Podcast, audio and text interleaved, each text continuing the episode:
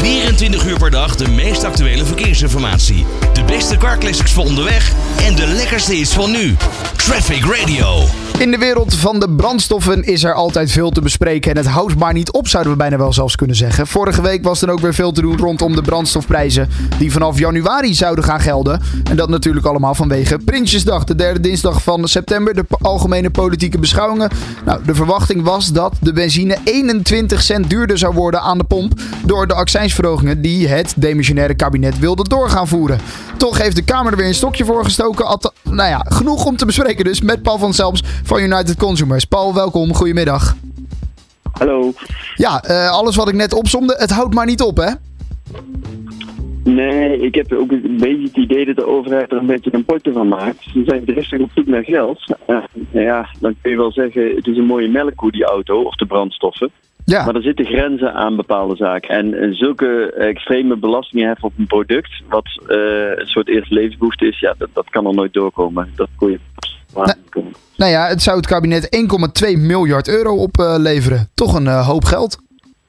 Nee, nee, het levert een hele hoop geld op, zo'n Ja. beslissing. eh, zeker waar. Maar het is niet reëel om brandstoffen zo zwaar te belasten. We zijn al het duurste land van zo'n beetje de wereld, en zeker van Europa. Ja, Ja, als je dat nog eens een keer met eh, 20 cent laat stijgen per liter voor een liter benzine, ja, dat kan echt niet. nee. eh, ik reed vanochtend weer even langs de pomp. Toen zag ik 2,11 staan op dit moment. Dat is dus al weer, wel weer hoger dan we misschien een aantal maanden geleden hadden.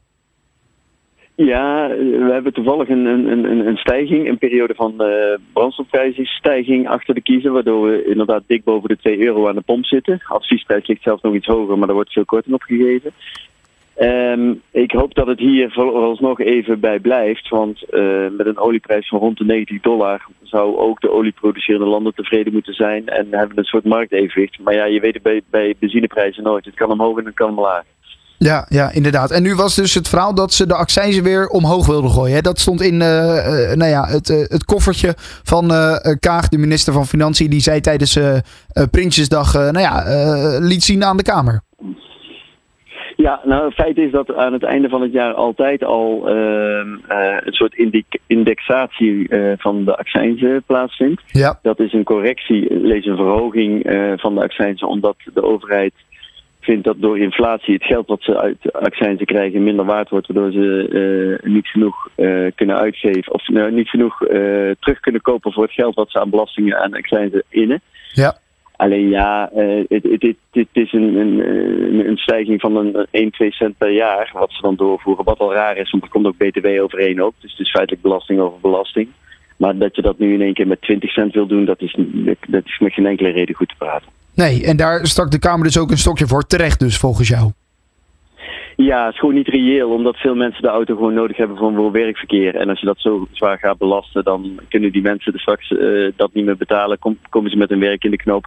Plus het feit dat door het verhogen van belastingen, in dit geval accijnzen, en zeker zo extreem, werk je ook weer inflatie in de hand. Want alles wordt duurder. En als je dus meer geld hebt, eh, nodig hebt om hetzelfde te kunnen kopen, krijg je inflatie. En dat is juist wat de overheid ook niet wil, of zou, niet zou moeten willen. Ja. Ja. Zou je denken dat als, stel dit had wel doorgegaan, eh, die, die, die 20, 21 cent er bovenop vanaf januari, denk je dan dat mensen de auto hadden laten staan? Want volgens mij hebben we toch wel gezien in de afgelopen periodes dat die auto zo belangrijk is dat mensen hem niet laten staan. Nee, dat klopt. En hij is niet alleen belangrijk voor woon-werkverkeer. Want eh, als je 30 kilometer van je werk woont, is dat lastig te fietsen. Ja. Ook al heb je een hybride fiets, bij wijze van spreken.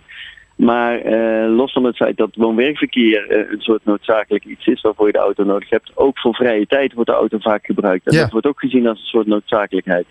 Dus ja, je zult het ergens anders moeten zoeken. En ik denk eh, het beperken van autogebruik door brandstofverhogingen niet de weg is.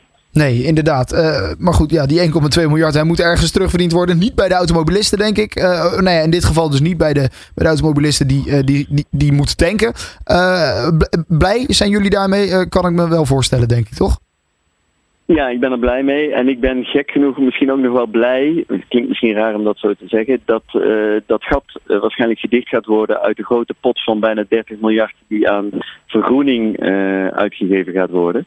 Want ergens anders vandaan halen, eh, die 1,2 miljard zal de overheid niet lukken.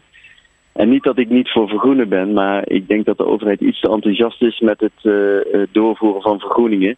Eh, en de uitgaven daaraan. We mogen misschien voorop lopen, maar we hoeven niet altijd het beste jongetje van de klas te zijn. Want het is een mondiaal probleem, niet een nationaal probleem. En ik denk dat we iets te hard van stapel lopen met, met uitgeven van geld voor vergroening. Terwijl dat volgens mij efficiënter en effectiever kan. Waarvan akte. Uh, Paul van Selms van United Consumers, dankjewel en een fijne dag vandaag. Hè. Waar je ook heen rijdt, wij gaan met je mee van A naar B.